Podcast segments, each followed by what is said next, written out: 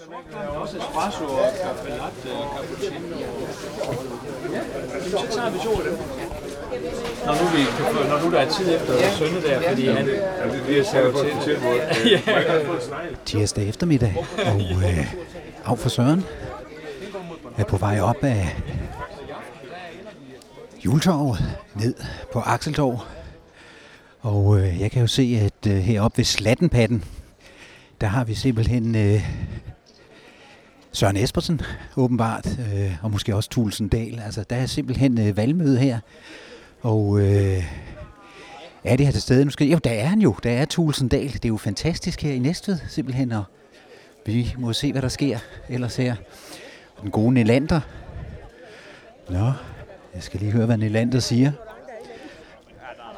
Ja, det er det. Er det, er det rart at have partiformanden i byen? Ved du hvad, jeg nyder det. Ved du hvad, det er en stor dag. Hvor lang tid skal han være her i dag? Jamen, jeg tror, hvis jeg kan holde på ham, så beholder vi ham her. Har han øh, sagt et eller andet, der har overrasket dig i dag?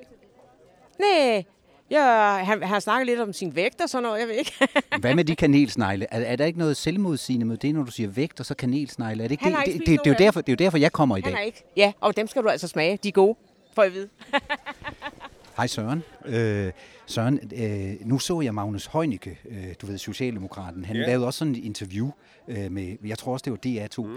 Og jeg bemærker, at Tulsendal står på nøjagtig samme måde. Ja. Er det noget, man lærer som politiker, at når man skal interviewe, så man skal stå på en bestemt måde? Første- Bredstående stilling? Første gang, man ikke gør det, så bliver man belært om det. Jeg bliver aldrig belært om det, for jeg er meget, meget lille. Ja, okay. er Du, du har, højden. øh, det er stabilt. Det er simpelthen Det- noget med det- stabilitet. Nej, det er noget med højden at gøre. Okay. Altså, Mag- Magnus og Christian, de er jo sådan øh, pænt høje, ikke? Jeg er jo sådan en lille fyr. Så jeg skal ikke stå sådan. Øh, Det er kun, hvis jeg skal ned i forhold til en, en interviewer, som er endnu mindre end mig. Så går jeg lige ned, eller, eller hun står på et eller andet. Det har jeg også oplevet. Jeg har jo haft en på Christiansborg, der havde en lille stol med altid, hun stod på. Det ser, fordi det er godt at være i øjenhøjde. Hvem- var det? Kan du huske, hvem det var? Øh, Det er jo lige ja, det kan jeg nu godt, men det tror jeg ikke, jeg vil sige. Men det er meget interessant det her. Det synes jeg. Ja. Ja. Nu, det er jo en forklaring, Ja, ikke? det en altså simpelthen, og, Jamen, og det er det- simpelthen sim- for at få Det øh, den rette indstilling. Ja, ja. Det kan du forklare folk. Det er altså årsagen til det. Og, og, og, og og- hvad hedder det? Øh, intervieweren gør det jo også. For eksempel, når jeg bliver interviewet af, af Michael Stuer eller, ja. Eller Ole Kron, Ja. så står de jo på samme måde. Så er det dem, der står for at komme nogenlunde i, i niveau med mig. Kurt Strand, det er for mig. Det kan ikke lade sig gøre. Det, det kan man bare acceptere. Der Så, så der er nogle fordele. Ja, nu hedder jeg altså også Søren Søren, Okay, ikke? Så, ja. så det er jo, vi har nogle fordele simpelthen. Altså, vi, vi er beregnet til medieverdenen.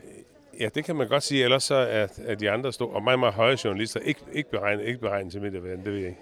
Jeres største udfordring, sådan som jeg ser det, ja. det er jo, at jeres meningsmålinger, og jeg ved godt, at I plejer at komme øh, på det sidste stykke der, men, men bekymrer det jer? Ja, det gør det tro, det gør. Selvfølgelig gør det det, ellers ville vil man være mærkeligt støder.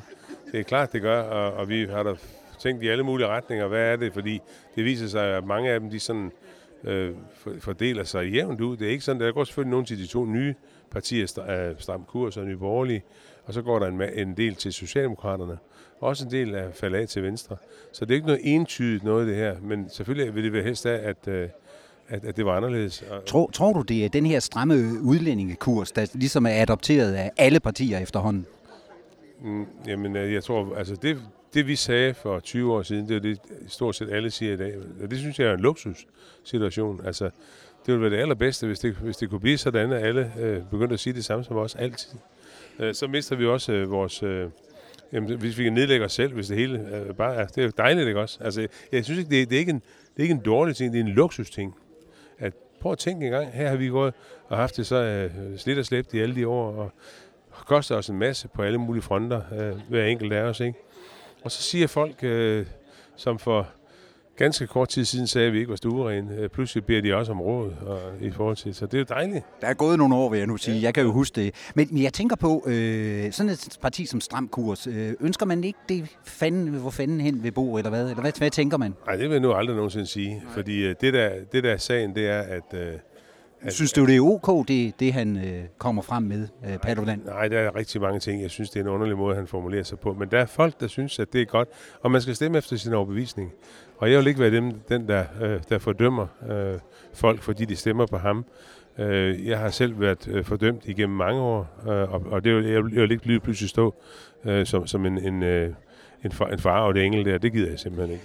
Det jeg til andre. Der er en enkelt ting, som er faldet mig for brystet, fordi jeg har ikke kigget på ham før nu faktisk, men så så jeg nogle videoer, og der står han i sådan nogle, noget tøj, der minder om SS'ernes øh, paradeuniform. Jamen, Der, det- der falder, det falder mig for brystet. Jo, men igen må han jo selv om, hvad, hvad han står med. Han må selv om, hvad for nogle bøger han ødelægger. Han må selv om, hvor han lægger baconstykker. Det er ikke noget, jeg kan blande mig i. Så ja, han gør, hvad han vil.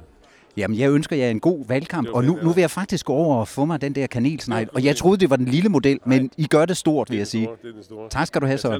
Hej, hej. Tak for stangen. Jamen, jeg er kommet her på Akseltorv, og øh, jeg har fundet Tulsendal. Tulsendal, jeg kunne jo ikke undgå at høre, at du var i nærkontakt med en af dine vælgere, og hun var glad for, for at ældrechecken, den var der, og at den måske også endda blev lidt større. Men det der med tænderne, hvad, hvad var det for noget? Jamen, det er jo et af de problemer, vi hører rigtig mange øh, fortælle om, øh, nemlig at øh, vi jo har en stor brugerbetaling på at øh, få ordnet tænderne. Øh, og det er jo sådan lidt paradoxalt i vores sundhedsvæsen. Det er jo lidt byggende på tilfældigheder, hvor vi har brugerbetaling og hvor vi ikke har brugerbetaling. Altså, hvis du brækker armen og kommer ned på sygehuset, så er der ikke nogen, der sender en regning bagefter. Så er det en del af vores fællesskab. Men hvis du, øh, hvis du har noget med tænderne, slår en tand af, eller hvad, du kan, hvad der kan ske, så øh, ligger der typisk en stor regning til dig bagefter. Og, og der påpegede hun, at det var et stort problem for hende, fordi hun havde meget vrøvl med sine tænder, øh, og synes det var en meget, meget stor belastning rent økonomisk at klare det. Så det tager I måske fat på. Jeg tænker på, den situation, du havnede havnet i i den her valgkamp, øh, det er jo lidt... Altså, jeg tænker på, kommer Pia og siger noget til dig? Altså, kommer hun og siger, hvad er det for noget? Hvad er det 37 procent ned til 22 procent? Hvad, hvad, hvad, hvad gør Pia? Nej, altså jeg taler selvfølgelig øh, jævnligt med, med, med Pia, øh, og øh, det er jo dejligt, at, øh, at hun også øh, stadigvæk er still going strong i partiet og stiller op til en øh, ny runde. Øh, vi har meget gavn af hinanden, og vi har i det hele taget gavn af de rigtig mange mennesker i Dansk Folkeparti, der kæmper kampen. Og det er klart, det er utilfredsstillende for os at ligge på det niveau i målingerne, vi ligger på, og vi kæmper jo alt, hvad vi overhovedet kan i de her uger for at få banket målingerne op til et bedre valgresultat. Hvorfor ligger I der? Jamen, jeg tror, det skyldes rigtig mange ting. Altså, der er jo selvfølgelig to nye partier, der byder sig til, og mener, at de lige kan klare tingene med et knips med fingrene. Øh, så, så held og lykke med det. Det tror jeg ikke kommer til at ske på den måde. Men de tager selvfølgelig måske øh, 4-5 procent af, af dem, der ellers ville være tilbøjelige til at stemme på Dansk Folkeparti.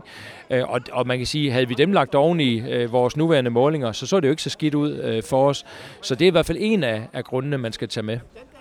Nu øh, hørte jeg Mette Frederiksen her til morgen, øh, der sagde, at Lykke ligesom gik op af, af, af, af gangen op til, til, til alderet sammen med hende, og så sprang han væk sådan lige i det sidste øjeblik. Øh, det var noget med sjælsmagt, tror jeg nok, og så siger han det ene og det andet. Øh, hvad, hvad tænker du? Fordi du bejler jo også til begge sider, synes jeg. Jeg kan ikke helt finde ud af, i hvilken retning du går. Altså, jeg bejler først og fremmest til Dansk Folkeparti og til, at vi får et øh, valgresultat, der giver os mulighed for politisk indflydelse. Og det er jo rigtigt nok, at når man så arbejder på Christiansborg, så ligger indflydelsen jo i at kunne samarbejde med flere forskellige partier. Altså, vi er et samarbejdende folkestyre. Der er ikke noget parti, der får flertal. Og det betyder, at, at muligheden for at få sin politik igennem består jo i, om man kan finde øh, 90 mandater. Øh, og, og hvis jeg både kan lave politik med for eksempel Venstre, og også ofte konservativ, øh, men også kan tale med Socialdemokratiet, jamen så når jeg længere med at skaffe DF politiske resultater, end hvis jeg kun kan gå til den ene part, og hvis de så siger nej, jamen så kan jeg ikke øh, gøre noget. Øh, og det er det, vi har arbejdet på i, i de sidste tre år. Det er i virkeligheden, at vi kan samarbejde til flere forskellige sider, og det er også det, der gør, at uanset hvordan valgresultatet i øvrigt går den 5. juni, jamen, så vil jeg jo gøre alt, hvad jeg kan for at sikre, at Dansk Folkeparti stadigvæk har politisk indflydelse. Nu hørte jeg, at du sagde til DR, at der var noget interessant. Der var sket noget interessant i den politiske udvikling i Danmark. Jeg blev nysgerrig. Jeg nåede ikke at høre det. Hvad er det, der er interessant lige nu? Nej, men øh, det som øh, vi taler om, det er, jo, det er jo dels selvfølgelig, hvordan det her påvirker det, man normalt har kaldt blå blok. Altså, hvad er det for en situation, blå blok er i? Øh, og jeg synes jo, at en af grundene til, det måske er gået galt for det, vi betegner normalt som blå blok, det er, at det i alt for høj grad har handlet om, om skattepolitik og skattelettelser, specielt til de højst lønnede. Øh, at være borgerlig og være et borgerligt parti er for mig noget meget, meget bredere end en skattediskussion. Det er noget at gøre med anstændighed og ordentlighed, og at vi har et trygt samfund, og Gud, konge, fædreland, og man rejser sig op for den, for den gamle i bussen osv. Altså, der er jo masser af ting, jeg mener hører til det at være en, en, en, en borgerlig dansker. Øh, og der er det klart, at hvis man har indskrænket det her såkaldte blå projekt til at skulle handle om Liberal Alliances skattelettelsestanker, øh, som konservative er løbet efter, og Venstre også i høj grad er løbet efter, Jamen er det ikke, er det ikke nærmest øh, socialdemokratisk topskattepolitik, øh, de har fået indført? Jo, jo, altså man kan godt sige, at det var Socialdemokraterne sidste gang, der sænkede topskatten i hvert fald, sidste gang vi gjorde det i Danmark. Men, men jeg synes bare, at, at, at jeg synes, man har fået det snævret sådan ind, at så forstår jeg godt, at man måske ikke rækker hånden ud til så mange danskere, som man har gjort tidligere.